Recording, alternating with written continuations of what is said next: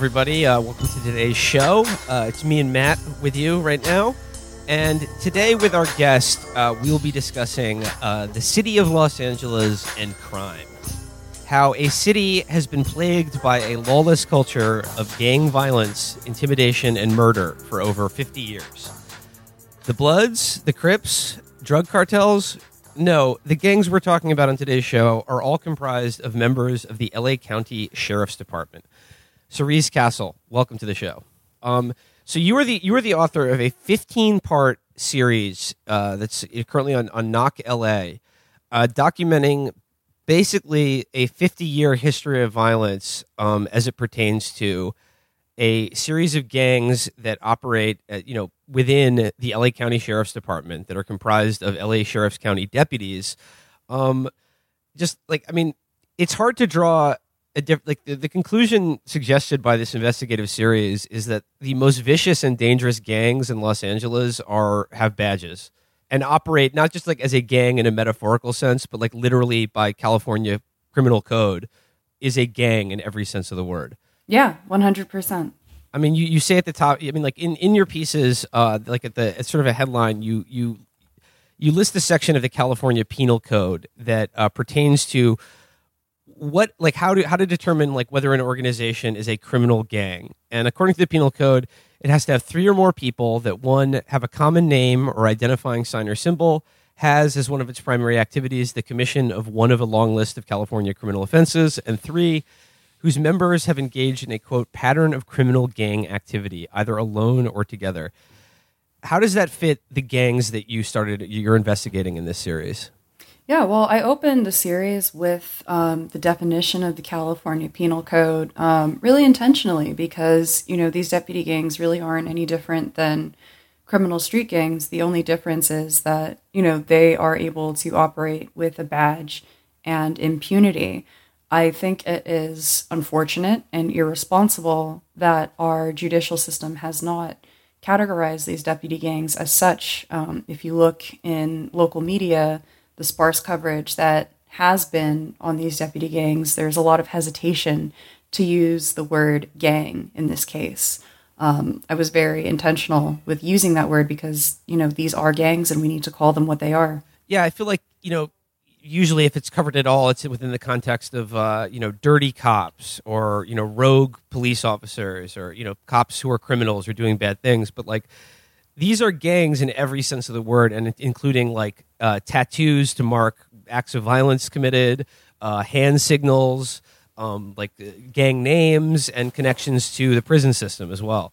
Yeah, um, they're operating throughout all of the Los Angeles Sheriff's Department, um, from deputies all the way up to senior management. An interesting thing about um, you know the way the department is set up is that you know deputies, once they complete their time in the academy, they are placed in the jails, and that's where they have their first assignment for, you know, a year, possibly one to three years. And one of the biggest deputy gangs, um, you know, that I have uncovered and done some reporting on is the 3000 Boys and the 2000 Boys, and they operate within the jails.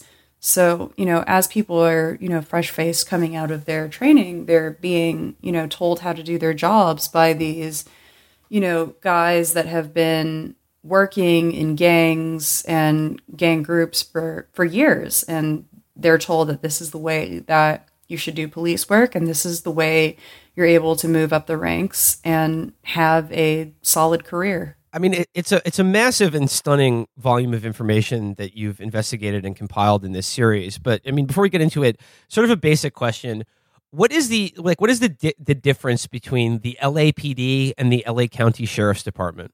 So yeah, that's a really good question. Most people don't really know the difference. The difference between the LAPD and the Los Angeles County Sheriff's Department is really jurisdictional.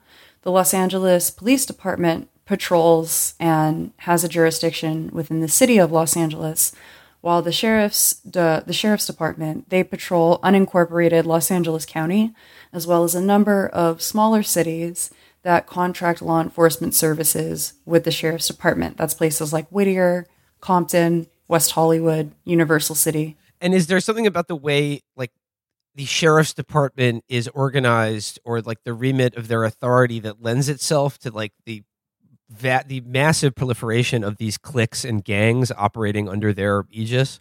Well, I, I think that if you're looking back historically at the sheriff's department, they've sort of prided themselves on being a sort of lawless, rough and tumble, rough and tough um, group of, I don't even want to say government employees. Um, for a long time, um, up until the early 1960s, the sheriff's department was actually a posse. Um, so the sheriff, who was mostly appointed um, by his preceding sheriff, would you know, hand out badges and qualifications to friends, movie stars, celebrities, um, and and that's who was in the sheriff's department. And when something went wrong, he put out a call, and you'd have this ragtag group of the sheriff's personal friends responding and you know fighting crime. They didn't have uniforms until you know the 1950s. They didn't have an academy until the 1950s. It was really just okay, like we're going to base our employees on moral character and whether the sheriff thinks that this is a good person, someone who's trustworthy enough to enforce the law as we see fit. So they've always sort of identified as these as these cowboys. Um, well, one of the gangs you write about is literally calls themselves the Cowboys. Yeah, it's yeah. this kind of so, uh, based on personal connection and this kind of uh, peer group of you know friends and confidants uh, but also this this this ideal of oneself as sort of a frontier justice. Yeah, definitely. There, I mean, I follow a lot of sheriff social media pages um, that are you know run by deputies, and the attitude expressed in all of these in all of these places is that you know we are the most hard charging badass of Los Angeles law enforcement, and they are they're happy and they're proud of that fact. I want to get into the the, the the, the quite long history of like this gang culture within the sheriff's department, but like just just overall, like how did you first learn about this phenomenon of gangs in the sheriff's department in LA, and how did you begin investigating this story?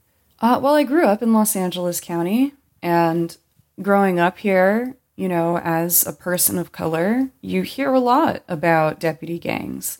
It's it's common knowledge in you know many neighborhoods that these deputies target. It's it, it wasn't news to to many of the communities that I covered. And and to me myself like this wasn't really news but it was something that has been historically undercovered and ignored by most media. And I think that that is a product of you know most most Los Angeles media frankly doesn't think it's worth investing in poor black and brown communities. And that's where a lot of this injustice and is taking place, unfortunately.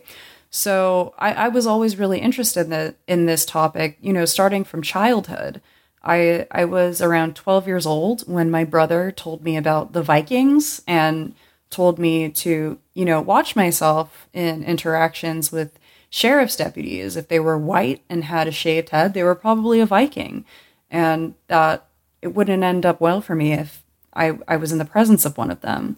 I, throughout my life, I tried to find, you know, any sort of like newspaper coverage or, God forbid, even like a graduate student thesis looking at these deputy gangs, but there was nothing. Um, you know, like I said, from the time I was a kid all the way up until last summer, I took these trips to the library looking for information, and there was nothing to be found. I during the summer um, last year, while covering the George Floyd protests, I was actually hit with a less than lethal munition. Uh, one of those, yes, res- le- less than lethal uh, weapons that the uh, police use now. Yeah. I was hit with one, and the injuries resulting from that placed me on bed rest for about six months. So wow. I wasn't able to go to work. I wasn't able to do my job um, out in the field like I was used to. So Instead, I decided that I would take the time to find out everything I could about deputy gangs in Los Angeles County and write the first ever historic historic outline of what they do, who they are, and who they've harmed. Well, I want to go like the your story begins in the uh, the late 1960s, and like the sort of first documented uh, gang, uh, sort of sh- sheriff's deputies gang. Uh, it, it, begins during something called the, the Chicano Moratorium, and deals with a uh, journalist and critic of law enforcement, a man named Ruben Salazar. Could you describe well, first of all, what the Chicano moratorium was and the circumstances that led to Ruben Salazar uh, being killed or murdered by the, by a police officer or sorry, a sheriff's deputy. Yeah, so Ruben Salazar had been very outspoken and critical against law enforcement in Los Angeles County um, for a number of years. He actually, the night before his death, he told a number of friends that he suspected he was being watched by law enforcement and that he thought that harm may come to him. So the next day, he went to the Chicano Moratorium, which was a protest of about 25,000, uh, mostly Latinx people in East Los Angeles at a park that has since been renamed for Ruben Salazar. And it, the day started out peacefully, um, but as the sheriff's department rolled in, um, there's sort of there's a long running joke with the sheriff's department. The orders given that day by the captain were to keep a low profile but th- that's not what happened. They went in by the hundreds and they attacked people and brutalized them that had been peacefully gathered. And one deputy um, actually shot a tear gas canister into a bar where Ruben Salazar was sitting. That tear gas canister hit him in the head and he was killed. His body was left in that bar for a number of hours. His team didn't know where he was, and it, it, I believe it was like a day later, they actually told his boss what had happened. Um, the resulting investigation into that was one of the longest and most expensive um, in the county's history. And the Salazar family ended up setting, settling with the county for, I believe it was $700,000 um, because of his death.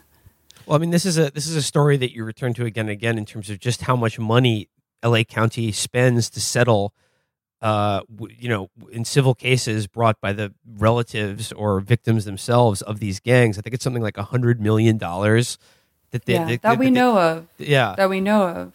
The interesting thing about the money is that you know I'm really only able to track settlements. Those are clearly defined. The big question that remains is attorney's fees. Taxpayers are responsible for attorney's fees on both sides when the case is settled, and cases are settled I want to say 99% of the time. So when you read about, oh, okay, this man got $10 million, that's just the settlement. That's not taking into account how much his attorney's fees cost, which can be, you know, another million dollars themselves because these cases take years and years and years because the county hires these highly litigious firms that draw out the process of the case and bill hundreds of thousands of hours um, so again, that's attorney's fees on both sides that can potentially total in the millions. And those aren't paid the same way that settlements are. It's a little bit harder to track that stuff. So whereas settlements are sort of, you know, plainly listed, oh, okay, we're going to write this check for this amount of money to this person for this. Attorney's fees aren't run that way. They're paid out of different funds, and it's much harder to track, you know, a payment to a law firm. Uh, it doesn't. It doesn't always say, oh, here's the check for, you know, working on this case for the past seven years. You know, it's it's much harder to calculate that. So we really don't know how expensive this is, but we know it's at least at least one hundred million dollars. And a great deal of the the information that you um, compile and report on in, in this series is culled from sworn depositions in these lawsuits filed against the county, right? Yes. I, like I want to go back. You mentioned um, during the Chicano moratorium, this this anti-war protest, the police were told by their superiors to quote keep a low profile. Uh, later, could, could you explain how that phrase, like "keep a low profile," became kind of a sort of a sick joke and motto for these these gangs themselves, or at least one in particular? Of course, yeah. So low profile, as I mentioned, that was sort of the instruction given to deputies that day, which they did not heed. Um, that phrase came back in a logo that um, was banned by Sheriff Jim McDonnell, but brought back by current Sheriff Alex Villanueva. It's called the Fort Apache logo. It shows a boot and a riot helmet, an old, an older model riot helmet, And around it, it says low profile. And I don't recall the words in Spanish, but what it translates to is a swift kick in the ass. And you can see this Fort Apache insignia um, generally around the East Los Angeles station, where the Chicano moratorium took place in East LA. It was mostly deputies from that station that responded. They actually had, um, I'm, I'm not quite sure how to call it, but the, the logo was placed in tile in their floor of the station for many, many years. Um, just yesterday, I was actually covering an event at the East Los Angeles Sheriff Station, and several deputies were wearing hats with the Fort Apache logo um, printed on them. The sergeant that came out to speak to the organizers for the event, um, you know, he was very, very anxious to express to me that he, quote, felt alliance to the black and brown, but he was wearing a pin with the Fort Apache logo on it, which, you know, makes a mockery of, you know, brutalizing the people of East Los Angeles. And you know, Fort, Apache, of course, also refers to the, the, the famous John Ford Western with John Wayne and Henry Fonda, which like once again underscores this this idea of the frontier and like you know that, that you're an outpost, you're the you're the you're the U.S. cavalry besieged by these you know uh, the, the, natives, these these savages who you have to sort of like uh, you know temper through violence and you know bring law and order or civilization to. Yeah, one hundred percent. Um, I mean, speaking of like that idea of like the frontier and like the the frontier returning home, um, and specifically as it relates to the Chicano moratorium, which is a protest against the Vietnam War. Uh, there's a quote in your piece from a man who was a Marine in Vietnam who ended up uh, investigating or looking into like some of these. Uh, uh like he was looking into like a, a certain these deputy gangs in a case, and that uh, you have a quote from him here where he says in Vietnam, we served in a place where we didn't belong. We really didn't care what happened to the people who lived there. When it was over, we were going home. We were taught that the lives of the Vietnamese didn't carry the same weight as ours and that of our fellow soldiers. Uh, similarly, Lynwood deputies are paid to drive in to fight in a war in a community they have no vested interest in. They spend their days and nights in Lynwood abusing and maliciously disrupting the lives of those who look, act, and live differently than they do. Lynwood deputies know, now know, as we knew in Vietnam, that their superiors approve of their actions and that there are no consequences for their act. Because you talk about like this idea of like the, the connection between like imperial violence and like carried out by the U.S. military in Vietnam in, in foreign countries, but also this idea that like the maintenance of empire requires this kind of re- a return of a frontier to the America itself that is directed at its own citizens. Yeah, I think you I think you really summed it up nicely there. I mean, there's there's a huge parallel um, when you look at how the Los Angeles County Sheriff's Department hired for a long time. They were actually going to, you know, Midwestern states and recruiting, you know, nice white boys from Iowa to come and, you know, beat up on the brown folks in East Los Angeles and the black folks in South LA. Um, and you know, even even to this day, a, a, number of deputies don't live in the neighborhoods that they patrol. Um, you know, they live out in mostly what I've found is um, the Antelope Valley area, uh, very far away from these from these stations where they're where they're brutalizing people. And yeah, I mean, I think David Lynn it really summed it up in that quote. They don't they don't have a vested interest. They don't because of their training, like I was speaking to earlier. They don't really see the people that they're sworn to serve and protect as as humans. They see them as you know potential criminals that need to be taken off the streets and and incarcerated. I, I believe it was one deputy who actually framed a man for a murder who said when when this man was exonerated, he said he didn't mind that he had the man had been exonerated because the man was a criminal and he would catch him again and put him away later. I mean, I think like, you know, you've probably heard before about, you know, like people who live in these neighborhoods that are heavy heavily policed feel like the police are an occupying army in a lot of ways. But like the corollary to that is that the police and these sheriff's deputies themselves uh, view view their own role as exa- like they agree with that. They're like, yes, we are an occupying army, and we are at war with you. Yeah, yeah. I think that's. I mean, I think that's how they would. Well, I don't know if they would put it in those words, but I don't think the sentiment is too far off. Uh, you mentioned a little bit earlier this issue of um, like pins and baseball hats and uh, a, a, lot of this, a lot, a lot of stuff that's in your piece is sort of like uh, tracking down through like you know uh, Etsy or eBay or like various sources. I don't know how you found them. These sort of these esoteric trinkets that are shared among like these these cliques to sort of denote in group loyalty and like gang affiliation, and like the, the posters, uh, coffee mugs, pins, like how did you go about like sussing these things out? Because i mean it's sort of like like all of this it's it's an open secret in that these people are you know flaunting it flouting it and wearing it and you know all the time advertising but they're not really supposed to be advertising the fact that they're in a criminal gang.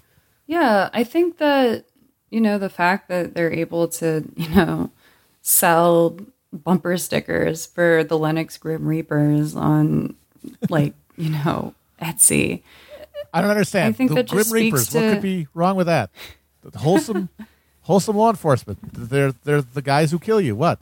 Yeah, I just think that you know it just really speaks to how white supremacy works. Right? These are people that target poor black and brown people, and you know the people that have been blowing on the whistle for this stuff for the past fifty years have been black and brown people. But unfortunately, the way that our society is set up, you know, when those people speak out and call attention to things, no one listens and no one really gives a fuck. Um, there's a reason that I was the first person to write something like this, you know? Um, there's a reason, it's the same reason that these people are able to, to sell stuff so openly online. No one really cares what happens to the people that they brutalize. That's, well, that's the simple fact of it. Uh, I mean, speaking about the uh, the tattoo culture, which is again like something that is very much associated with like street gangs in like the popular imagination. Uh, you you have a quote from someone uh, claiming of the Cowboys gang that the cowboy tattoo simply signifies that quote no person has less rights than any other person, and that you treat the public equally and without bias yeah, I mean that's that's a that's a pretty funny explanation for like their the, the, the cowboy gang tattoos. But like many of these tattoos, like I think you have one example of uh, the caveman clique, who they would have like tattoos of a little like sort of you know uh, alley oop esque figure. Yeah, yeah, exactly. Um, but like the, the with each fly buzzing around the head of the caveman stood for a violent interaction with um a citizen. Yeah, yeah, and interestingly enough, uh, one of the tattooed cavemen that we know of is our current undersheriff. His name is Timothy Murakami. Our current sheriff, Alex Villanueva, um, at a meeting in 2019, said of his time working at the East Los Angeles station, "We were all cavemen." And I mean, it gets it gets worse than that. I mean, there are in these gangs like initiation rites that um, basically require one to uh, murder someone you know in the line of duty or at least do some level of violence to an innocent person to be yeah. basically trusted and you know kind of initiated into this like inner culture within the larger one yeah basically you have to prove that you're willing to break the law to protect your fellow officers um, to protect the gang that you're willing to you know do what it takes that's everything from you know forging paperwork to, you know, beating up somebody, beating up a civilian, beating up another deputy that isn't going along with the program, as they call it, or, you know, even murdering a civilian. There are several cases that are currently ongoing in the courts right now where it's it's alleged that the deputies responsible for the death of the individual had done so in order to earn a tattoo in a gang. Well, you mentioned uh, uh, uh, the targets of the, these gangs and their brutality and intimidation. You know, don't uh, you know totally. They're not directed entirely at the civilian population. It's also directed at you know whistleblowers or rats within the department themselves who don't want to go along with this or uh, try to yeah like blow the whistle. So like, what was the one example you have of some guy who was mailed a gun in a package that was like rigged to like fire when it was opened, like a letter bomb? They yeah. got that shit from Acme, the Acme catalog.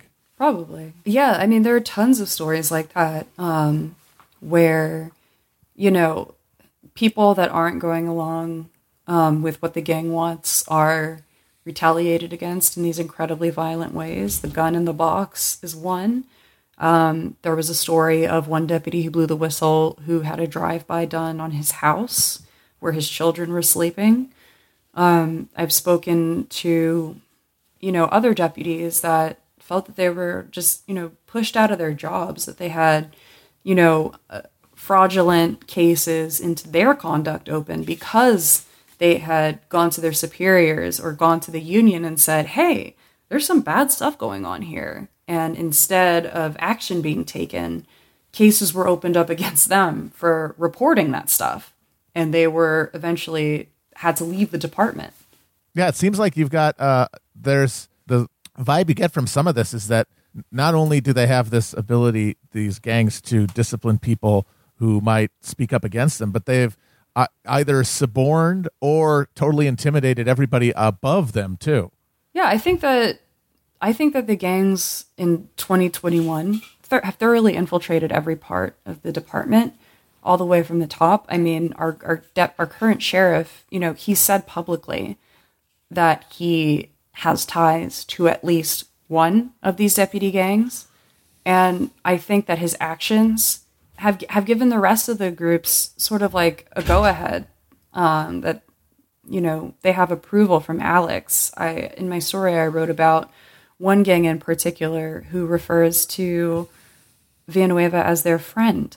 So I, I I'm not sure if it's really they've intimidated the top so much as that you know people within their ranks from previous generations have risen to the top and now they're dictating this culture from the top down you mentioned when uh, you talked about growing up in LA and being warned about uh, the Vikings, the Lynwood Vikings, and that, like you know, if if you see a you know sheriff's deputy with a bald head, um, and you know, uh, there's a good chance that they're in this Viking clique. I mean, is it an exaggeration to describe the Vikings as like a neo-Nazi gang? Uh, a federal judge would disagree with that. They were found to be a neo-Nazi gang um, in a federal finding. And many people that I've talked to that either were involved in the Vikings or knew people that were involved in the Vikings have said, yes, there there was definitely a culture of white supremacy. I mean, it's and it's, I think you'll see that in in all the gangs. Really, you don't even even though that the gangs have sort of expanded now to include you know Latinx deputies. There's still very much a culture of white supremacy within them. You don't have to be white to be an agent of white supremacy.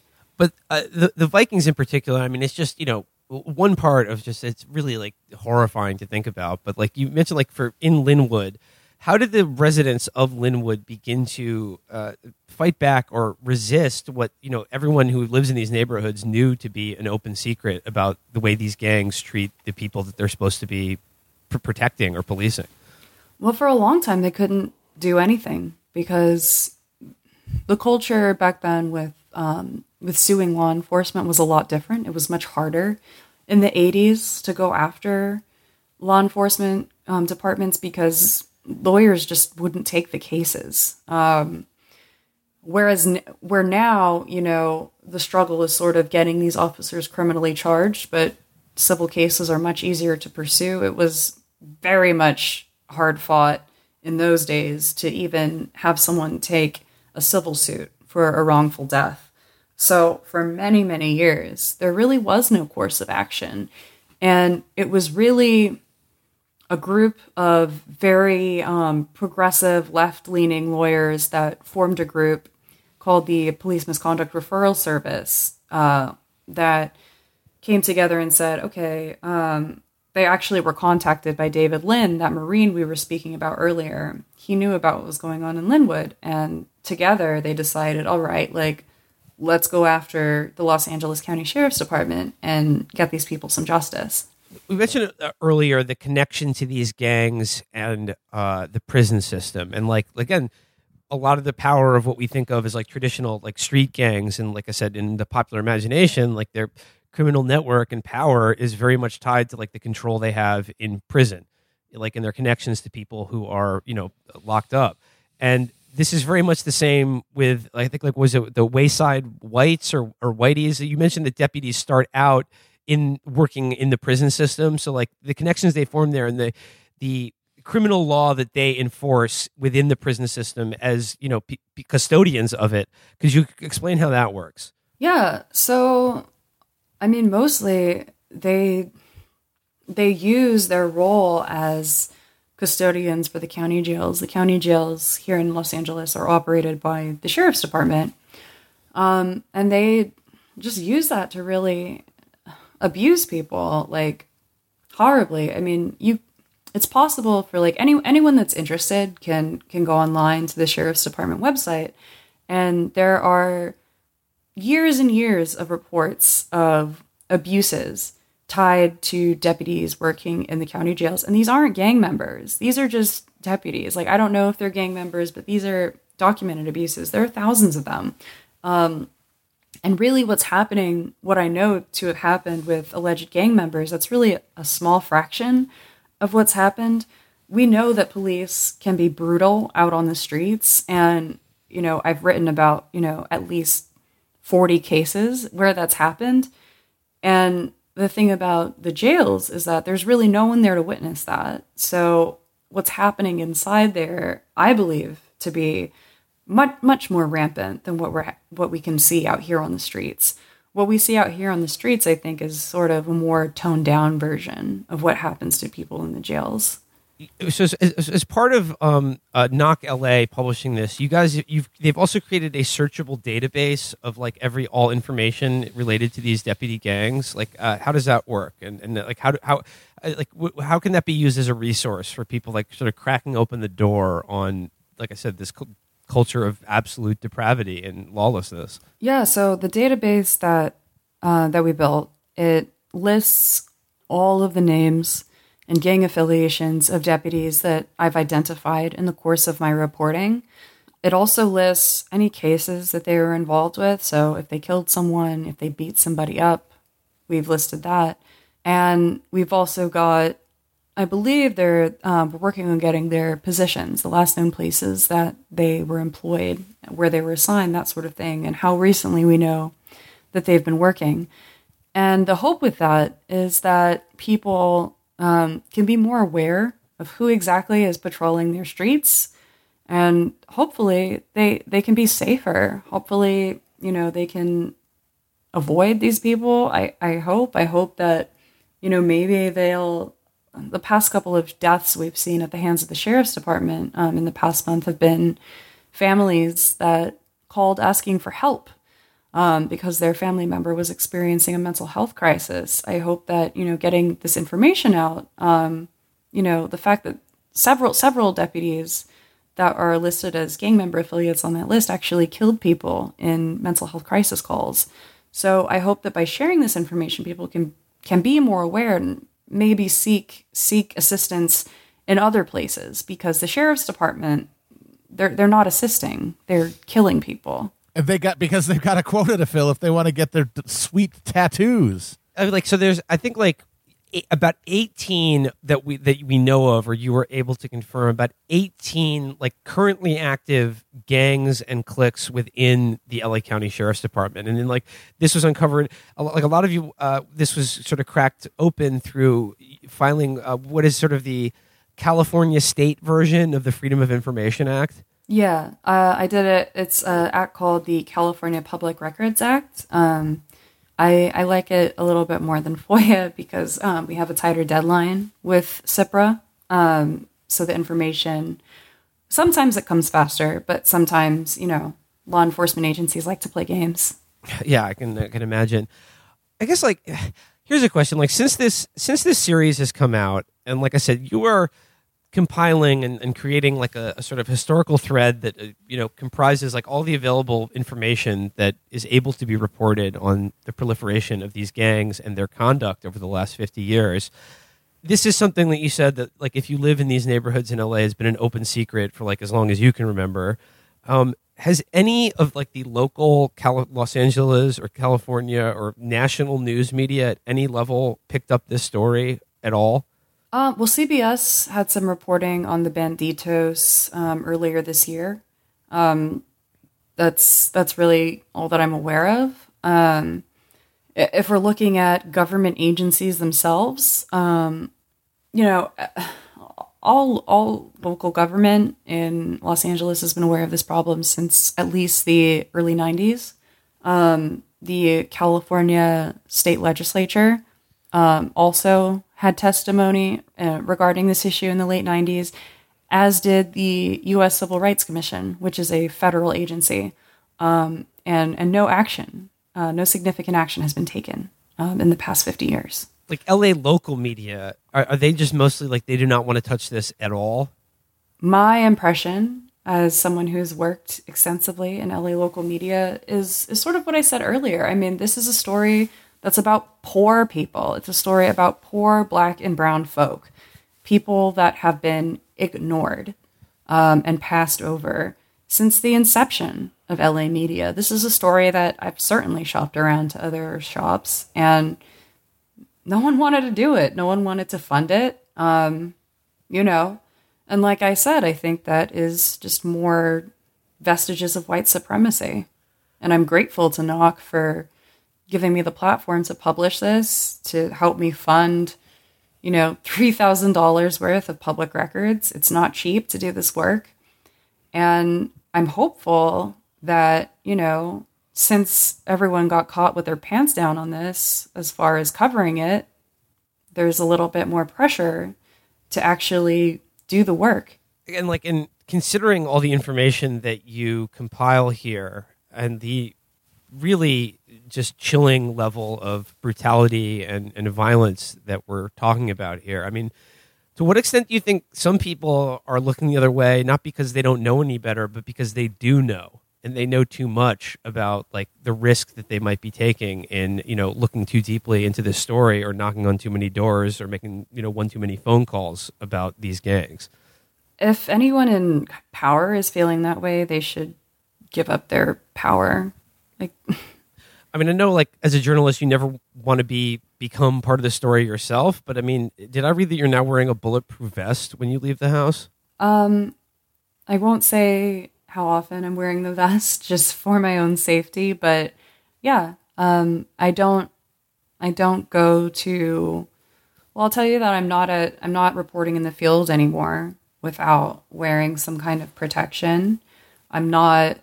I've hired bodyguards to accompany me when I go out and work, which I mean sucks as a journalist. I, I don't like having a, you know, a minder, if you will but you know i've i've had credible threats on i've had repeated credible threats on my life and i'm not planning to die at the hands of one of these people i guess just you know in closing i mean like it like i said it's a a really stunning piece of work that you've done here and it's one that ha- is you know terrifying and like it probably like it's a kind of terror that pe- many people have been living with as a daily reality for like a long time. So like to to open this door, is really uh, yeah terrifying to consider what the overall implications of something like this, like the, like I said, the, this culture proliferating to the extent that it has, and how everyone seems to just like look the other way when it comes to it. Like I mean, we're obviously in a moment now in this country where police violence is a a major issue and becoming one more and more. But like how do you how do you view like like the this phenom- like this culture of gangs within police departments as part of like what are the implications for like the, the like the entire country at a moment in which like police violence is very much at the forefront of a lot of people's minds and in the news well already i've learned that there are deputy gangs operating in other departments in california and i know of at least one national uh, group um, of officers. It's a motorcycle club. I'm not sure if they've engaged in criminal activity, but you know that that exists. So I don't I don't think this is an isolated issue. I think that versions of this are playing out across the country, and I think that I think there's a lot of work to be done. I think that you know the same reasons that I mentioned earlier that this issue has been ignored are present in other places as well. And I hope that, you know, by by writing this and by publishing it, it inspires people to, you know, turn over some rocks in their own backyard. I mean, I, I guess the answer is obvious, but I mean, like just the implications for our society that like the most dangerous criminals imaginable are have badges. I mean, like just what that represents. Because if you're like, you know, like you know the type of oh you're like a like peop the, the crime that people are afraid of like you know street crime or drug dealers or gangs in their neighborhood like even at their worst they're not backed up by the full weight of like a state authority and that the fact that like these people are self-consciously copying the codes behavior and like violence of criminals eh, with a badge like an undercover of that authority is just like I said, it's it's it's sickening to think about. I mean, I, I, I don't. I kind of don't know what to say. Yeah, it's it's it's horrible, and I hope that by putting it all out there, where people can't look away from it, it you know pressures some people to to be accountable, because that hasn't happened for fifty years.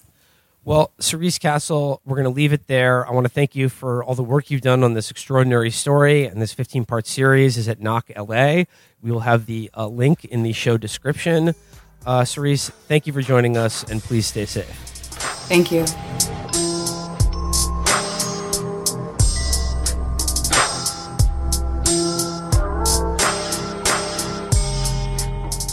Okay, we are back. I want to thank uh, Cerise Castle again uh, for joining us. Um, but now, in the second half of the show, uh, we've got Felix with us. Hello, Felix.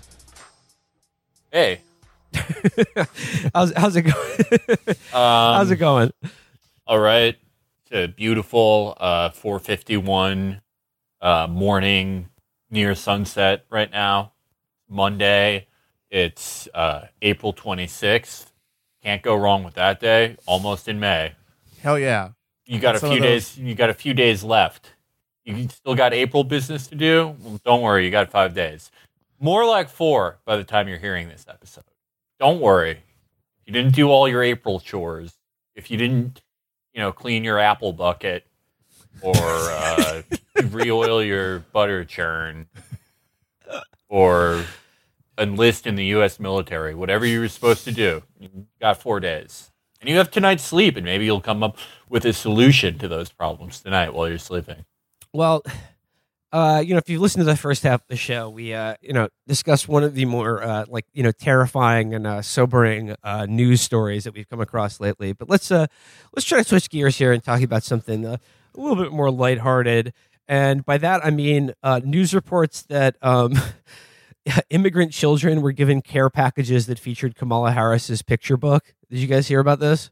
Yeah. Um, this was, I mean, the last uh, thing like this that I remember was when you remember when Obama gave the Queen of England an iPod with her his speeches on it. that was really Oh, God. funny. I'd forgotten about that. That's But that's like more defensible because it's like, well, fuck her. But Yeah, like, she's the queen. Yeah, w- w- with this, it's like, what the fuck is wrong with you? like, why would you do that? I mean, you know, and like the the White House is saying that, like, you know, like, oh, we don't know how the Kamala Harris kids' books end up in these care packages. We weren't administering them. We didn't demand that the, that kids be, uh, you know, uh, indoctrinated into Kamala Harris thought uh, while they wait in our, you know, detainment facilities.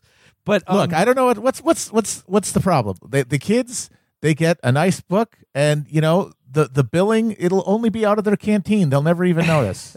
Um, so I was, I was I was reading about this story uh, uh, today, and I had no idea that Kamala Harris wrote a children's book. And I'm looking at it on Amazon right now, and it looks like she used the same artist that did the the Krassenstein brothers children's book, like about Donald Plump and Robert Mueller. You remember that one? Oh yeah, Even- the, they they've got like some guys from the Philippines on Fiverr. Yeah, that's that's what this shit looks like. Um, look, looks like trash. But uh, I was uh, e- even better. The title of the book is "Superheroes Are Everywhere." It's true. Wow, And you would deny that? Wow.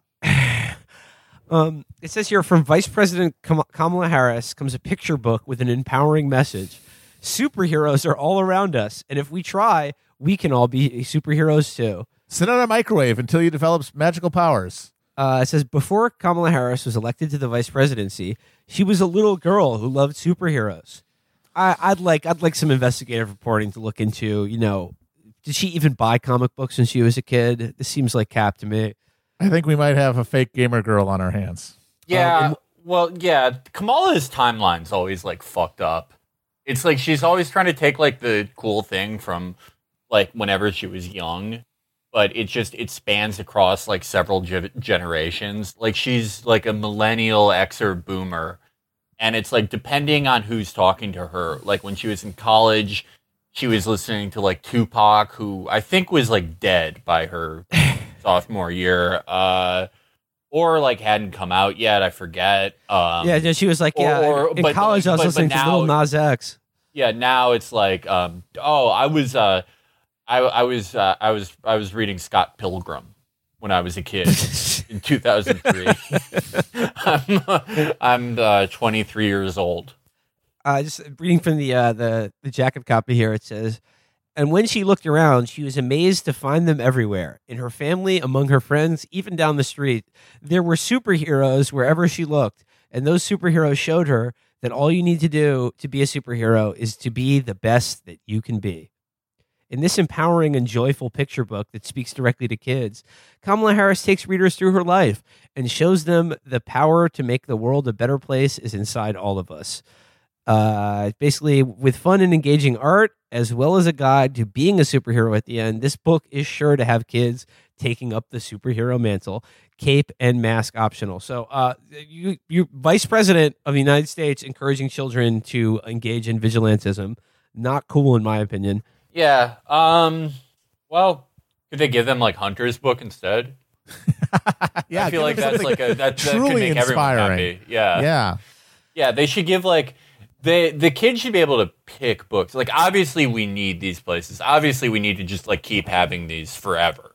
Yeah. You know, this thing that's Not an like option. probably only existed since like 2009. We obviously need to have it f- forever. Mhm. But um we can give them a choice of the Hunter book, uh Joe's book, which is like you you know my life of being a senator and my sweetie sweetie good good gu- guys, uh, or the Don Jr. book where he like proposes the sun contest. i think I, I, I would love joe biden to write a children's book he'd probably be really good at it It would be like it, it would he would accidentally like write a Cormac McCarthy book because it would be like anecdotes from his childhood in 1912. It's, it's like it's like uh, There's a guy that lived on my saw- block, they saw- Mac. his yeah, name was the judge. big fella. No hair. Yeah, they saw they saw like um there's like some a bunch of sordid tales where like a drifter rents out a room in the Biden house and they he's just never seen again, and his dad's wearing different overalls in the mor in, in the afternoon than he was that morning, and it's ju- it's like a very tree of life thing where you're going in and out of fragments of memories. see the kid his blonde leg hair is in the pool So yeah, just another phenomenon of uh, uh, children's books being written by politicians. I mean, I mean, it really does tell you where what they think of you. Like they used to pander to you by by pretending to have written a full book, you know, three hundred pages, even maybe uh, a cable a cable of contents in there. You got some fucking citations. Hey, maybe what's this? These are uh uh ooh footnotes. Even now, it's like here's ten pages of uh of a machine learned drawing of a duck, telling uh, saying that uh you know you should recycle and that is how they communicate to their ostensible uh their ostensible audience of voters Felix, I, I know, I know you saw this. Uh, did you see the story today that was like had me raise an eyebrow because it was like U.S. Coast Guard gets into like you know, uh, you know, high tension situation with the Iranian Navy off the coast of like some country in the Persian Gulf. It's like the U.S. Coast Guard. What okay, the so fuck? yeah, Why are they? Like, what I, are they doing? I'm, I'm just coming out of an argument about this, and I saw people that were like, uh, actually, that unit of the Coast Guard was created because they have a special boat that's used as patrols uh, for, for for larger naval vessels, and it's like that doesn't make it any less fucking stupid. So, Yeah, like, it's the specific unit of the Coast Guard was created in 2002, like presumably pretty far in advance, or not pretty far, but like in advance of like the Iraq War and existing and assisting like existing operations, which also shouldn't have existed at the time. But it's like I I know that like respect for the military and everything polls highly, but I feel like if most Americans who told them, "Oh, we have to create a special Coast Guard unit because we're so we have so many fucking assets that are just dicking around in the Persian Gulf that we need patrol boats for them. I don't think they'd be in favor of that. It doesn't make a lot of sense. Just the headline for the Wall Street Journal is ships from Iran's elite Islamic Revolutionary Guard Corps harassed two U.S. Coast Guard vessels earlier this month in the Persian Gulf. It's just that in the Persian Gulf thing, and like with the Coast Guard, is just. God damn, the, the, the, the whole world is America, or at least that's the way we see it. Yeah. It's, I, Yeah. it's, it's in the title, the Coast Guard. They're supposed to be guarding our coast. Yeah, any coasts. All Any coasts are coast. American coasts. Yeah. That's the rule. I mean, like the U.S. empire is awful and uh, just awful, murderous machine. But it's hard not to see every story that really comes from the Persian Gulf as anything but a bouquet of laughs. Do you remember, like, la- uh, two years ago? It was like every week it seemed like a fucking twenty billion dollar ship was getting lost. in the Yeah, they fucking just Persian wander Gulf. around in the in the in the open sea and then just crash into each other. yeah, and and it would always be like it would be like um the possible Iranian harass harassment of these boats, and then it'd be like very quietly a week later. Um, no, actually, we just we fucked up. Sorry, Uh, but next US time this happens, it will be Iran's fault. uh, USS Nimitz, Suez Canal speed run. Go. You're, so you said, Felix, like th- th- this is a part of the Coast Guard that is like the elite of the elite of the Coast Guard. They're Yeah. called the, they're called the Gulf Guard.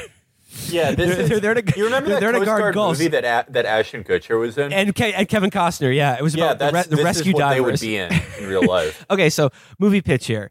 It's the an elite unit within the U.S. Coast Guard, like the special operators of the, they're known as the Gulf Guard. I'm imagining Gerard Butler as the head of a Gulf Guard ship, who is like, you know, is in the Persian Gulf, who has to like, you know, one boat against like one big boat against like te- you know 300 smaller IRGC speedboats, and it's just it's a boat it's a boat action movie with Gerard Butler as as a grizzled veteran of the U.S. Coast Guard.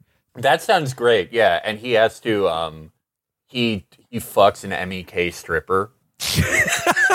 and again, full penetration in real time. One hundred percent. Yeah. And uh, no, it's like I was thinking maybe he's retired from the Gulf Guard, but he has to come back for one last mission because like his his close friend at the Coast Guard Academy was on that boat that like Iran boarded and like made them all sit on the ground drinking apple juice or whatever, and he's just like, these bastards will pay. Yeah, no, there um he should have we should ju- this should just be Den of Thieves. Like just Pablo Schreiber should play an IRGC Coast Guard guy. and they should there should be like a constant like cat and mouse game. Like that this is a cool movie. It would only cost um three billion dollars to make because we are going to be blowing up real U.S. Navy ships. we are going to sink an aircraft carrier in the Persian gonna- Gulf. Will be the climax Yeah. of this movie. we have a really cool idea for like a throwaway scene that you we're probably just going to cut out of the movie for time, but it's going to be on the DVD of an FA-18 Harrier crashing directly into a 60-floor skyscraper.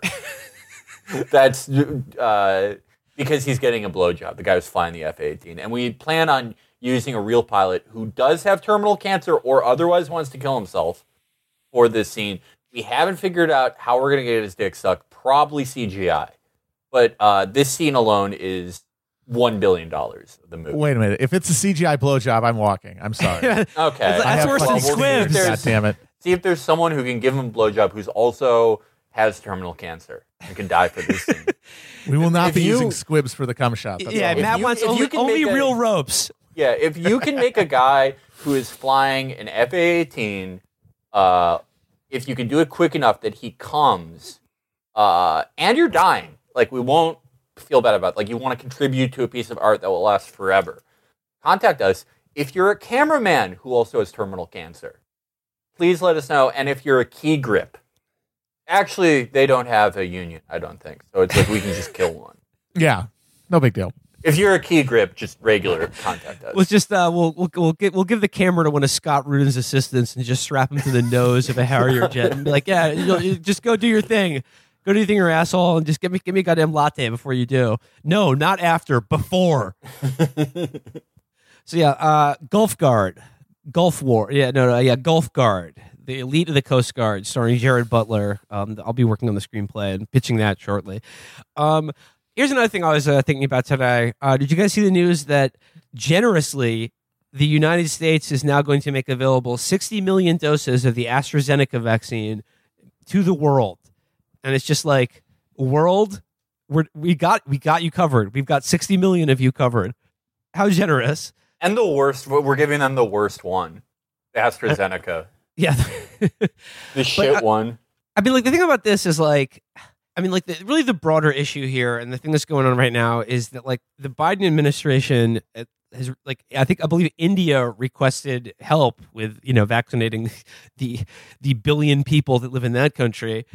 Um, but like this is in the context of like the Biden administration refusing to uh, strip patent protections from like Pfizer and Moderna for the creation of these vaccines, right? Because it's Yes. just like yeah, I mean, like the idea is like, look, yeah, oh, like you know, look, it takes a long time. There's like seven billion people on the planet. We gotta, you know, gotta keep producing these vaccines or whatever. But like, the formula, the recipe to create these vaccines exists and is being basically firewalled through U.S. copyright law, which is like, I mean, to ponder the insane greed and cruelty of making a profit off the development of these vaccines is pretty staggering. But also, it's like suicidal because this is a global pandemic, right? And if we don't vaccinate enough people, the virus is just going to continue to spread and mutate, and we're going to deal with it forever. Which actually may be the point as far as these like Pfizer and Moderna goes as companies. Because if like if this just keeps mutating, they can keep charging people money to get like the next vaccine. That's what I was thinking. I mean, I, at first, I, there's this really good article about how Bill Gates personally fought for a lot of uh, uh, of the copyright uh, shit with just like not freeing the patents for the vaccines. Uh, that yeah, we can put in the episode description if I can find it. But uh, I was thinking like, okay, well, this seems counterproductive, right? You'd want to get rid of this as soon as possible to get rid of global commerce, and then like obviously, yeah, Pfizer and Moderna charging more money, blah blah blah. That's definitely probably a part of it. But I also think that there's probably a non insignificant part of the U.S. government and people like Bill Gates, who might as well be the government, uh, who are like, well, in some just insane like imperial way of thinking, are going well, this is a way that we can get sort of a head start on the rest of the world. Yeah. If you're considering everything a great game and that we're constantly in competition with forces like China or like, yeah, just BRIC countries in general or something, this is something you'd probably do that you think would give you a competitive edge if you saw the world that way, which Gates absolutely does. Look, guys, if if this stuff got uh, opened up and if these these patents were were uh, waived, then this mRNA technology could be used by other countries to uh, heal their people, and, and that would undermine our competitive advantage. Just cannot cannot be allowed to happen. Sorry. And I mean, I think I think Bill Gates recently was was asked on like a television interview whether he would, uh, you know, support um, removing copyright protection for these the vaccine formulas, right? And he said no. And his his justification for why it's not a good idea is he was like he was like countries like India don't have the manufacturing capacity to like have a vaccine factory that is like up to like the regulation that you know is demanded of the the scientific and industrial process of producing large numbers of these vaccines, which is like, I don't think that's true. And also, if that was the case, like Bill Gates could pay out of pocket to build vaccine factories that are up to code in every country on the planet. Bill like Gates- no no yeah. problem. Bill Gates is one of the most evil people alive, and uh, I I really there's a lot of stuff that made me mad about early COVID and early vaccine coverage, but I would say the thing that probably collectively annoyed me the most was how it had to become like a liberal mission to defend the reputation of Bill Gates. I mean, like, yeah, a lot of that QAnon shit about him is goofy, but like, I don't care. If somebody in Nebraska thinks that he worships Satan, I don't care. He might as well. Who fucking cares? Like, this guy is about as evil as his QAnon depiction is. Yeah, I'm, I'm fairly certain that this whole play with India, it's all a way to leverage as many foreskins as possible out of India. Yeah, Like this all ends with just like DC 10s full of foreskins going directly to to Washington to his fucking headquarters for him to do whatever the hell it is he's doing with them. Yeah. Just like if this guy's a pure philanthropist, why is he so invested in maintaining the patent law for this? I mean, it's it's perverse enough that you can't sing "Happy Birthday" in a movie without paying someone, but like the, the the ways in which like like patent and intellectual property are used to you know safeguard the profits of the companies that created these vaccines, which is like oh like good for you, like yeah you created these vaccines in a year, like how how marvelous. As a pharmaceutical company, I guess your brand could, could never be better at this moment, but like you're already making a killing literally by charging $700 for like a vial of insulin or whatever. Like i- is, this not enough for you? Like i mean just the idea of like this vaccine that is everyone on the planet needs if we're gonna like i don't know have a continue to have a civilization as a species but i mean like like i said like compare that to uh the guy who created the polio vaccine who like specifically declaimed any copyright on it and he was just like i didn't I didn't create this to make money off of it. This is just so like this is for the knowledge that like I utilize to create this vaccine is like the birthright of every human being on the planet. Bill Gates officially a shittier guy than someone from like 80 years ago. Keep in mind, 80 years ago, if you had a kid, you and you just like didn't like the color of their eyes, you would just sell him to a farmer. like you would just like you would have nine kids because it's gonna be like, well, six of these are I'm not really gonna like, and I can just leave them on the side of a road. My mind's made up. I've given this long and careful thought.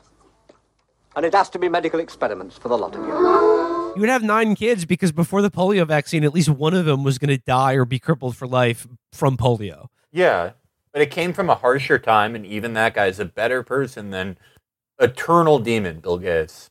I mean, I've uh, so um, thanks to a CBD that I've been purchasing at a gas station uh, and the Dark Souls games, I have a new theory of humanity. it's basically the Jews and several other people are descended from gods, but that Anglo Saxons are descended from uh, the furtive pygmy, and they have this thing called the Dark Soul. Bill Gates, Anglo Saxon, definitely has the dark soul. How does this fit into the Shinto uh, is real thing You that you're should working be you, like you should treat nature well. Okay. Like but, but- regardless, but not Anglo Saxons because they're actually uh, demons. no, they can be fine. Like the dark soul isn't like you can use it for some stuff, but uh, you know you also shouldn't let them like have their own place. Like if you if you let the Anglo Saxons have their own country or city, it's gonna be bad. But like you can a Jew and an Anglo Saxon can create like a really cool type of person. Um, and yeah, no, we Jews have this thing called the entertainment soul. That's very important to us. But this uh, mainly, I just wanted to talk. Like Bill Gates has the dark soul, though. Obviously. He's probably the king of the pygmies. Queen Elizabeth is just an illusion. It's really Bill Gates. He's the global leader of the Anglo-Satanic dark soul caliphate. Thank you, Lyndon LaRouche. Mm-hmm. Can we synthesize LaRouche thought and Dark Souls lore? And could you could you could, could, could you could you, Shinto. could you sort of quarterback this project in the coming months? Yeah, I'm, I'll circle back to this one. I mean, we clearly need a new religion. That's that's been clear for a while, and I think uh, it should probably a big portion of it, whatever if it's coming out now, will have to be inspired by video games. I mean, that just Yeah. seems to be make sense. And Shinto, I mean, Shinto is like, there's a lot of it I don't fully get because I don't speak Japanese or read it or understand understand any of it. But also, like the parts of it I can pick up are like, you know, you should be nice to trees, like you should uh, thank the wind or something. And it's like, yeah, I think Shinto's true because like if your entire thing was like, you know, be nice to trees and shit, and like rivers are good, and you got you were gonna get invaded by Mongols, and the Mongols got fucking owned by a tsunami. That's something nature would do for you Right. if you were nice to nature. So it's like that's cut and dry, pretty true. Yeah. That's the true religion. That's one of them. Yeah, lo- lo- look out for that new religion dropping. Uh, Yeah. you know, Q4 2021. Uh, it's called. well, It will be called True Religion. Yes, we're stealing the name from the uh, the jeans brand, but that's only because this is the only religion that is true. And you get a free pair of jeans when you sign up. I gotta say, like, that makes me think. You sort of just circling back to copyright law. People like to bitch about a lot of stuff that China does, but one thing they do in China that I love is when they just like take an American copyright and are like, "No, fuck you." what are you gonna do? Sue us? Like how they had like a fake Apple store, like it had Apple products and shit, but it just like They're doing the Nathan Fielder thing as a nation. Yeah. That's Yeah. awesome. It's so fucking sick. Okay. Like I love that. If there are any CCP party members out there right now, could you please do a version of the Happy Birthday song that smashes the Yeah. copyright on that? Yeah, Yeah, I'm sick of those fucking Hill sisters just sitting on top of all of that filthy lucre. yeah. Doing that's awesome because it's like, okay, before before they like really industrialized and became an economic power, you do that before. It's like, okay, well, yeah, what are you gonna do? Fucking come over here and sue us? Like, no. But you do it after. It's like, oh yeah, what? Um, yeah, I, I hope the RIAA sues us. Uh, yeah, it would be be a shame if anything happened to any of your manufactured goods that we make. Like you can't do anything to them. It's awesome. China should create their own version of Twitch where you can just play whatever music you want. Yeah. just Oh, watch man, that would movies and just watch movies. with Just your yeah, friends. just watch the movie instead of having to make people watch it at home. Oh god, Yeah. that'd be sick. The only thing is there will be no depiction of ghosts or time travel. That's that's those are the that's the shit that they will not let you fucking uh, put on uh, screen for some reason.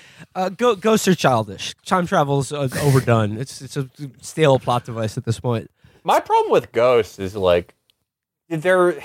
Okay, there seems to be about like a hundred ghosts in the world. How many people have fucking died? Like It's true. You think there'd be Yeah. more Wait, wait, wait, wait. ghosts. How did you come up with the number of there are a hundred ghosts in the world? uh, Quora.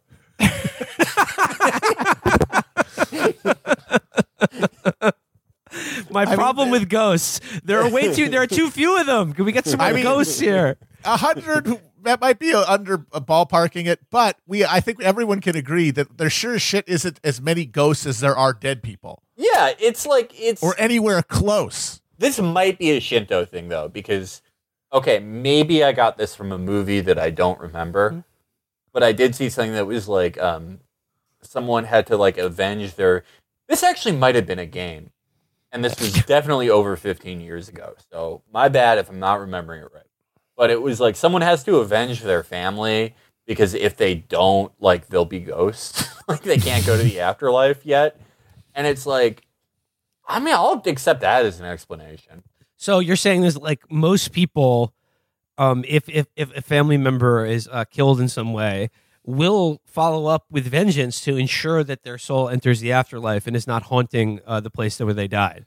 Yeah, I, I mean, again, I would have to remember what movie or game or show or like pamphlet or maybe even thing I invented and forgot about from, you know, like 2002 this is. But uh, that, I don't know. It's like there definitely aren't a million ghosts, right? We can safely say that.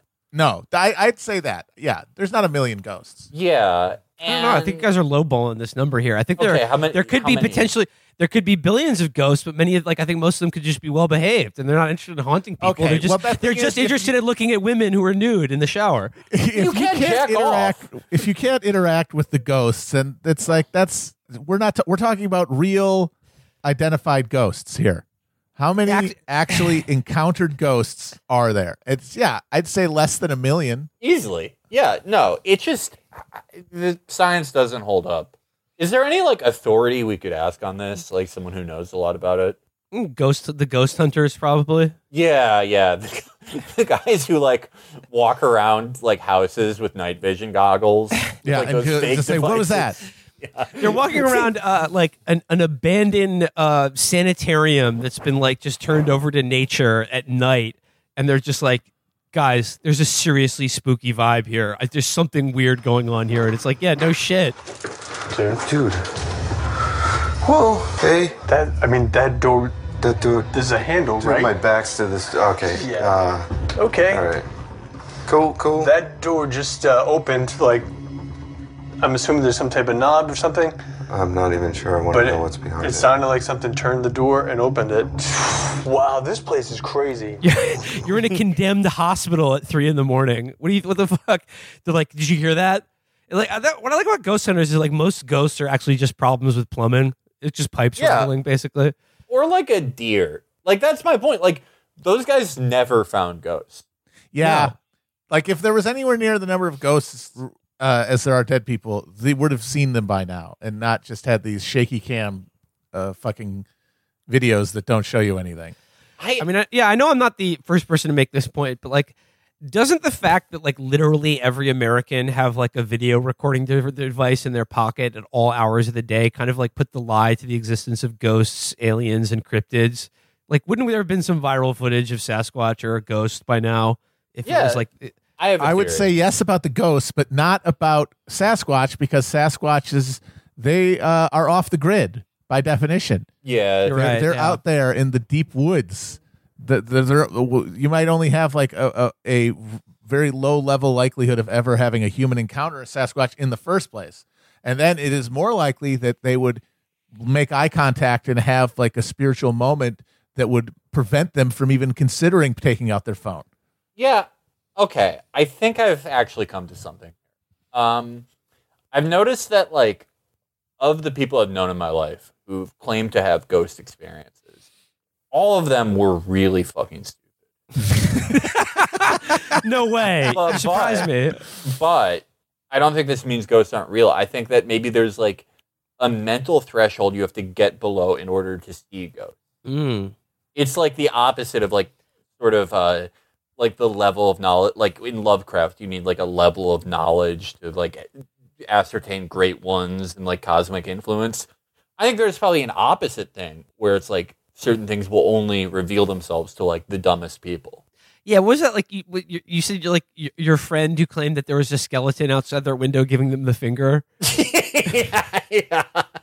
that one was awesome yeah that's man yeah why would he be doing that Because yeah, it's just like because he's badass. He's just Yeah, yeah, he's he's cool. scary. He's, he's cool. All right. Um, what say we dip into a uh, a, a brief reading series to close out this episode? let's do it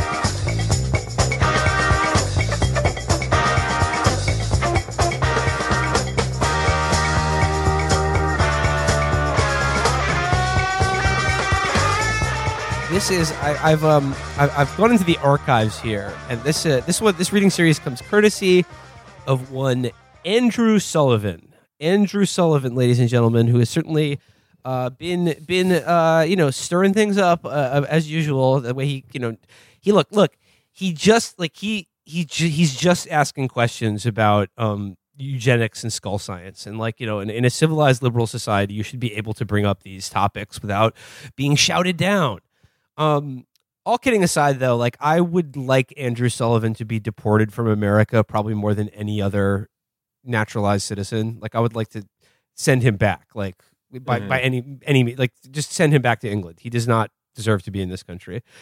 Um, this is an Andrew Sullivan article from April second, two thousand. This is. 20 years ago and I forgot that it existed but this is this is some some pretty pretty top tier Sullivan here this is in the New York Times Magazine. It is a really long piece. I'm only going to read parts of it, but it is called The He Hormone. And this is about Andrew Sullivan's experiences with injecting himself with synthetic testosterone so he could feel sort of virile again. Um, and you know, and obviously, like you know, masculinity and gender has been like you know a, a big hobby horse of Andrew Sullivan as of lately. I mean, probably the, the only thing he likes asking questions about, uh, probably second only to uh, race science, is you know uh, trans issues. And okay, so like, so here is Andrew Sullivan, the he hormone. Uh, it begins. He says, "It has a slightly golden hue." Suspended in an oily substance and injected in a needle about half as thick as a telephone wire. I mean, what is the, this is the, the H hormone. He's just shooting heroin. That's it makes you feel great you cook it in a spoon before finding a vein. He goes, I have never been able to jab it suddenly into my hip muscle as the doctor told me to. Instead, after swabbing a small patch of my rump down with rubbing alcohol, I push the needle in slowly until all three inches of it are submerged. Then I squeeze the liquid in carefully as the muscle often spasms to absorb it. My skin sticks a little to the syringe as I pull it out, and then an odd mix of oil and blackish blood usually trickles down my hip. So, first paragraph, we're getting a fairly vivid description of Andrew Sullivan's rump and the black blood that oozes out of him uh, when he sticks a telephone wire sized needle into his ass to feel like a man again. Okay. Um, should his blood be black? Yeah, that seems like something we should look into. Yeah, yeah. Hey, gu- hey, hey, guys. So short blog today. It turns out I'm a demon. yeah, I just uh, it, I went to the doctor because I was having a headache. It turns out I'm growing horns because I am a devil, Yeah. an evil chaos demon, and so I have to go to CVS. But here's some here's some links I thought were interesting today, and uh, cat video, of course. Yeah, I went to uh, the dermatologist because I thought that I had a rash, and it turns out those are scales. Scales this whole time, not actual human skin. Hey guys, been do- going through a lot with my therapist. I thought I was born in 1968. Turns out I'm an eternal demon. I've always been alive. My bad. I just keep forgetting after all. It's like, oh, right, yeah. Oh, right, yeah. That time I burned down Baghdad with my fire breath. He goes, uh, I am so used to it now that the novelty has worn off, but every now and again the weirdness returns. The chemical I am putting in myself is synthetic testosterone, a substance that has become such a metaphor for manhood that it is impossible to forget it has a physical reality. Twenty years ago, as it surged through my pubescent body, it deepened my voice, grew hair on my face and chest, strengthened my limbs, made me a man. So what, I wonder, is it doing to me now? He then goes on to just describe what testosterone is and how it make, forms the you know basis of like sexual dimorphism or whatever. Uh, he, he you know he says uh, he, he took it because you know uh, he's HIV positive and some one a side effect associated with being HIV positive is having your testosterone levels fall to a, a very low level. And he saw a doctor and he was like, oh hey, uh, the, my, there's not enough T in my bloodstream, so. He goes, At that point, I weighed around 165 pounds. I now weigh 185 pounds. My collar size went from a 15 to a 17 and a half in a few months. My chest went from a 40 to a 44. I mean, yeah, this is just like his Grindr profile that he's, he's listing here. Even even un, more uncut than I was before. my, my foreskin is gained I bet, inches. I bet the end of Andrew Sullivan's cock is just like it's like a wind windsock. like the foreskin is like so fleshy. Like you can you can just like if he doesn't take a shower for like two days, there's just an entire like triangle of brie in there if he opens it up. Stop. Stop. he goes. Says he says uh, he says he can squat more than 400 pounds. Felix, do you Ooh. believe him? Do you believe him? Um, A, uh, no. like B, I think like it, he could be one of those guys who like uses the leg press and is like, oh, that's the same as squatting. So he Maybe though. uh, I mean, he's like he's sort of stocky. he he's did- kind of a stocky guy. he's a stocky dude, and testosterone replacement therapy is pretty strong. Um, it's medically necessary in the way gambling is to make a man feel cool. And uh, he can afford like coaching. So like maybe he could. I mean, how old is Andrew Sullivan? Uh, well, shit. This was written in 2000. Guy, he's like you know, middle aged. I don't. I don't. I don't. I don't know. I, I would guess he's in his like 50s or 60s by now. I'm not sure. Okay, so he was probably like 30 when he wrote this, right? Like at Yeah. least like at most like 35, right? Like safe safe guess. He's 57. Okay. Okay, yeah. Okay. I think at the time of him writing this, yeah, absolutely, that could be possible. He goes on to say, "Depression, once a regular feature of my life, is now a distant memory. I feel better. I feel better able to recover from life's curveballs, more persistent, more alive. These are the long-term effects. They are almost as striking as the short-term ones." Uh, he goes, uh, you know, he goes on to list the benefits of like this, uh, you know, uh, super super semen uh, formula. He goes here, um, because the testosterone is injected every two weeks and it quickly leaves the bloodstream. I can actually feel its power on almost a daily basis. Within hours and at most a day, I feel a deep surge of energy. It is less edgy than a double espresso, but just as powerful. My attention span shortens. In the two or three days after my shot, I find it harder to concentrate on writing and feel the need to exercise more. My wit is quicker. My mind faster, but my judgment is more impulsive. It is not unlike the rush I get before talking in front of a large audience or going on a first date or getting on an airplane, but it diffuses in me a less abrupt and more consistent way. In a word, I feel braced. For what? It scarcely seems to matter. I like when he says, like, my wit is quicker and my mind is faster, and I feel a rush like I get before uh, talking in front of a large audience, going on a first date, or getting on an airplane.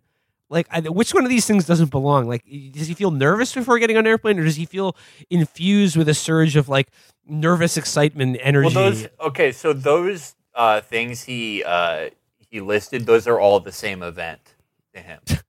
he's getting on the airplane. He's going to fuck a guy in the bathroom, and then he's going to get out and take the plane hostage, which involves public speaking. And he does that every time he gets on an airplane. And it's a lot of work, and it takes him a very long time to get where he needs to be going. he goes here he continues. He says uh, then there is the anger.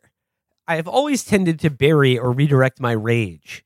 I once thought this as an inescapable part of my personality. It turns out i was wrong. Late last year mere hours after a T shot my dog ran off the leash to forage for a chicken bone left in my local park. The more i chased her the more she ran by the time i retrieved her the bone had been consumed, and I gave her a sharp tap on her rear end. Um, whether any you know black viscous ooze um, came out after that tap on the dog's rump is uh, unreported. But he goes here. Uh, I, I I I gave her a sharp tap on her rear end. Don't smack your dog! yelled a burly guy a few yards away. What I found myself yelling back at him is not printable in this magazine. He's, it's probably a racial slur. I mean, it was probably. I later realized that the testosterone was causing me to have hallucinations. The Tom of Finland drawing that had come to life. Don't smack your dog, yelled a burly biker, sailor, or policeman. yeah, yeah. um, he goes, uh, but I, he says, I have never used that language in public before. I- In private is another question, uh, let alone bellow it at the top of my voice. He shouted back, and within seconds, I was actually close to hitting him. He backed down and slunk off. I That guy's, that guy's lucky. Could have died that day. oh, One punch from Andrew Sullivan. Oh, homie. Oh my God. If you ever yell at me walking my dog, oh my God. Yeah, what, what happened if you saw Andrew Sullivan in a level five yard and he just pulled up his shirt? if he just pulled up his shirt and showed his, his T muscles. That's why he's like. That's why he's like experienced like no health consequences because of stevia.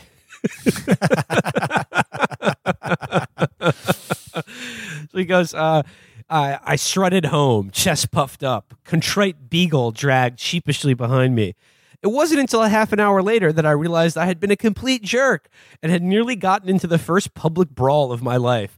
I vowed to inject my testosterone at night in the, f- in the future. Like- Under the light of a full moon. this is like yeah. This isn't testosterone. This is him being aware that he's a demon. this is a, he's consuming one of the Dark Souls. Yeah. No. This is.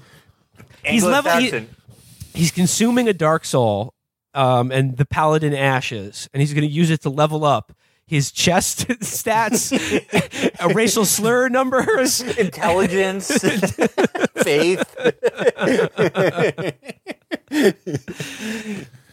It goes here uh, that was an extreme example but other milder ones come to mind. Losing my temper in a petty argument innumerable traffic confrontations and even slightly too prickly column or email flame out. I love that he's attributing all of this to the synthetic testosterone but like it may just be that you're an asshole andrew. It may just be that like people don't like you and you're you're kind of a you're kind of a cunt and you know in public and private. Well, that that is what people like. The actual more scientific consensus around steroids and you know testosterone. All steroids mostly do a lot of the time is just, like you know augment your testosterone production, but uh, more testosterone just makes you more of who you are. Yeah, it's like alcohol. The general consensus actually is like roid rage is. Yeah, not really a thing. Like if you if you have roid rage, you're probably already a pretty angry person. Yeah, like yeah, like drinking. It's just it, it- drinking only allows you to be like it unleashes your cool potential that's inside every Yeah, man. yeah, And what you do when you're drunk is only a reflection of like how cool you are to begin with before you started um hitting the bottle. Yeah, and when you smoke weed and you get those paranoid thoughts that are like, all my friends hate me, that's the truth. It's real. do. All of your friends hate you. You Everyone gotta hates remember that. you. Anything positive in your life is the result of an elaborate prank or people feeling sorry for you. You suck. You actually do have the smallest dick or um, Largest vagina. widest pussy in the world. I don't know. I don't know. It's bad for women. Um, he goes One on day here. I'll see. One day I'll see one and I'll know. Every time I think they're going to be on the front, nope, they're on the bottom. By the time I make that mistake, girl's already left. It's like you've never located one of these before. No, I've never been given a second try. He continues, No doubt my previous awareness of the mythology of testosterone had subtly primed me for these feelings of irritation and impatience. But when I placed them in the larger context of my new testosterone associated energy and of what we know about what testosterone tends to do to people, then it seems plausible enough to ascribe some of this increased edginess and self confidence to that bi weekly encounter with a syringe full of manhood.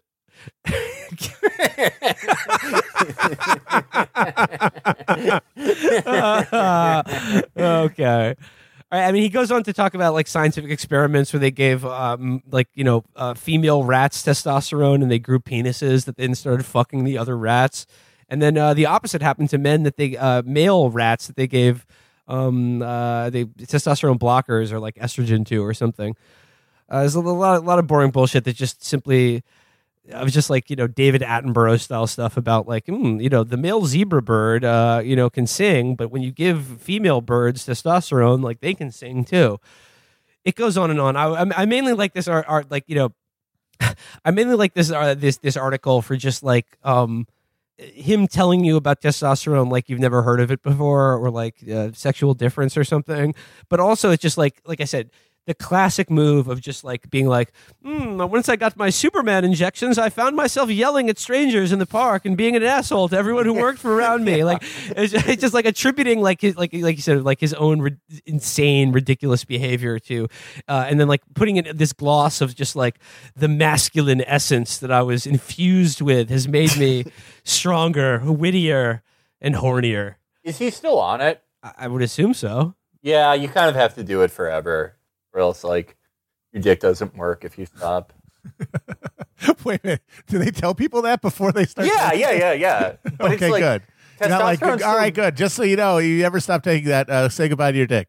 Yeah, like you testosterone's so good that it's like you're like, I mean, I guess I'll keep having these shots forever. I mean, every that's the thing. Every rich guy does it. Like Oh, yeah. Jeff Bezos definitely on TRT. Oh, Bezos for sure. Yeah, He, he, Uh, bill gates bill gates and, uh, he on is on the exact same stack as J.K. Simmons, and they are melding into being the same person. yeah, yeah. Um, Bill Gates, not like probably not. Bill Gates is probably like probably takes, like, Foreskins. He just grinds them up in his fucking Yeah. bullet every morning. Yeah, but like most actors, like Tom Cruise has amazing genetics, right? To look like that, and he's like 83 years old. Yeah, I guess. But also, and like that's a foot lot of two. yeah, that's a lot of chemical help. Yeah. Yeah, So it goes on here. When you hear comments like these, it's no big surprise that strutting peacocks with their extravagant tails and bright colors are supercharged with testosterone, and that mousy little male sparrows aren't. It turned my life around, another man said. I felt stronger, not just in a physical sense. It was a deep sense of being strong, almost spiritually strong. Uh, so basically, like the like the, the strongest uh, men on the planet are like fifteen year old boys. You know that they're, they're the most spiritually pure, witty, and and and and pure beings uh, of the male gender. Uh, testosterone's antidepressive power is only marginally understood. It doesn't act in a precise way other antidepressants do, and it probably helps alleviate gloominess primarily by propelling people into greater activity and restlessness, giving them less time to think and reflect. This may be one reason women tend to suffer from more depression than men. Okay, so I finally figured out what he's doing in this article is that he's just doing gender science because like he got bored of doing race science all the time.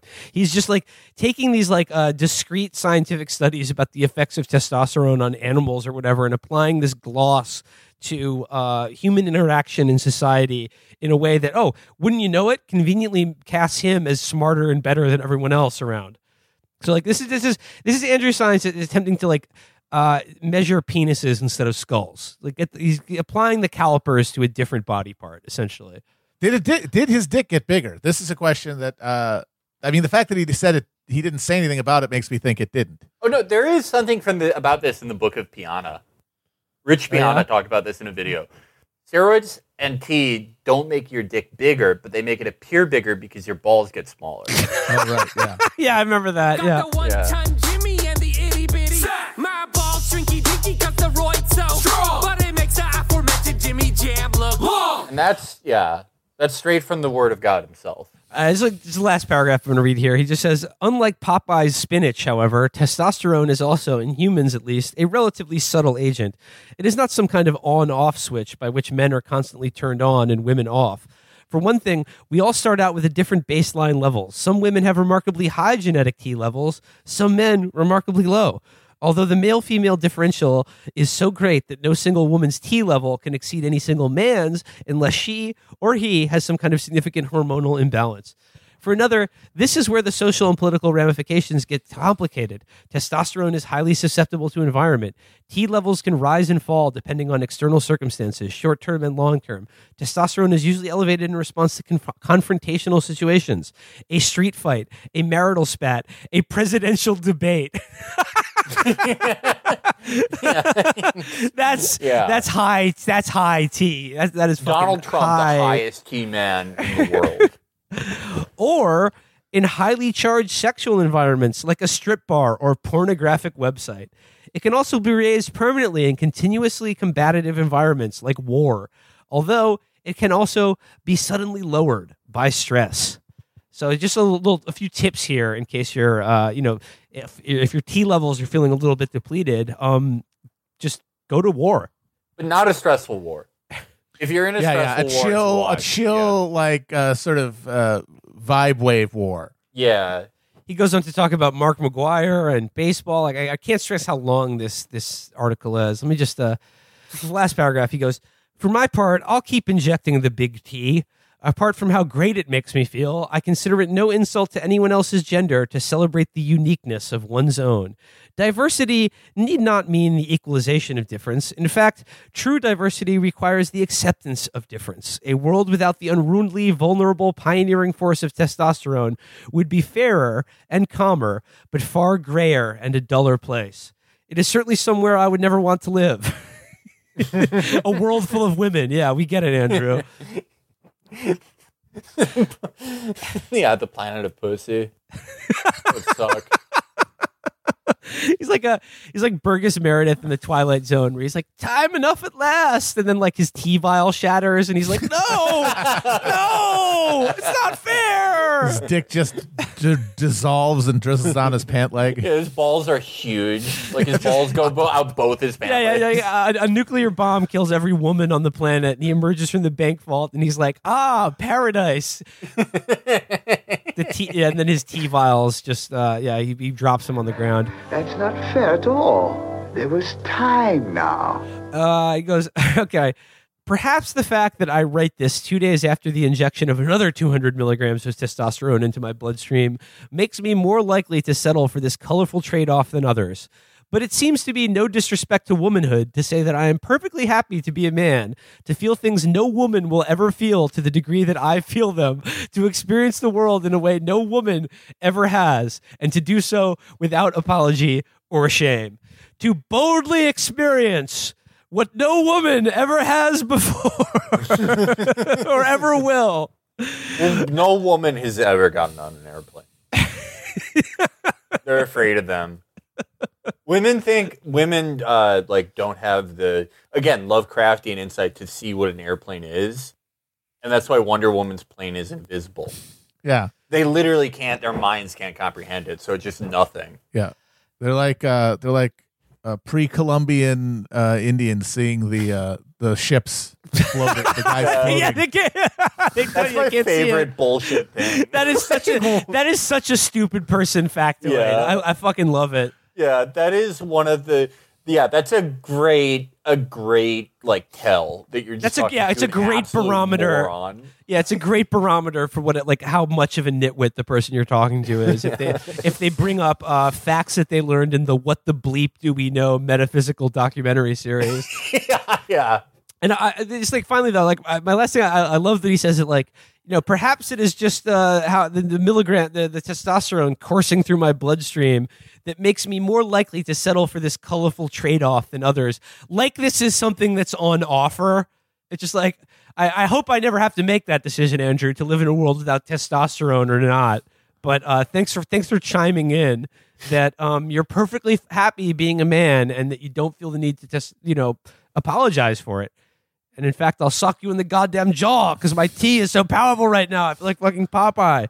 It's it was cool when like blogs were like whatever the fuck this is. They really switched it up. Like it used to just be like bullshit, like total bullshit like this. Now it's like a different type of bullshit where it's like WandaVision. Uh, why WandaVision like makes me hate my stepson or something. I think Yeah. about all those Polygon blogs that were like, uh, you know, I tried to make my son play Wind Waker, and it made me realize what a fucking piece of shit he was because he couldn't appreciate it. A world without T? No. Come back, T. T, come back. I can't. I'm, I'm sounding like a squeaky voice teen because I had all my T removed. I can't do push-ups anymore. I can't get in fights with people in the park. But yeah, I mean, you know, I, I just think it's like it- it's easy to like see in this article both the the lineage of his prodigious work studying race science to like his current position of investigating trans issues or like his the sort of the gloss the sheen on reality that like he sees the world through The scientific one. yeah yeah exactly biology baby Yeah. science and like i can't i again I, I can't really describe to you how much of this article is based on him on describing like wacky scientific experiments where they like you know bimbofied a fucking peak uh, bimbofied a rat or something so there we go uh andrew sullivan hi t get out of my country Take your fucking tea back to England. Hi T, bye T. all right guys uh let's let's end it there uh till next time Till next yep. time. Bye. bye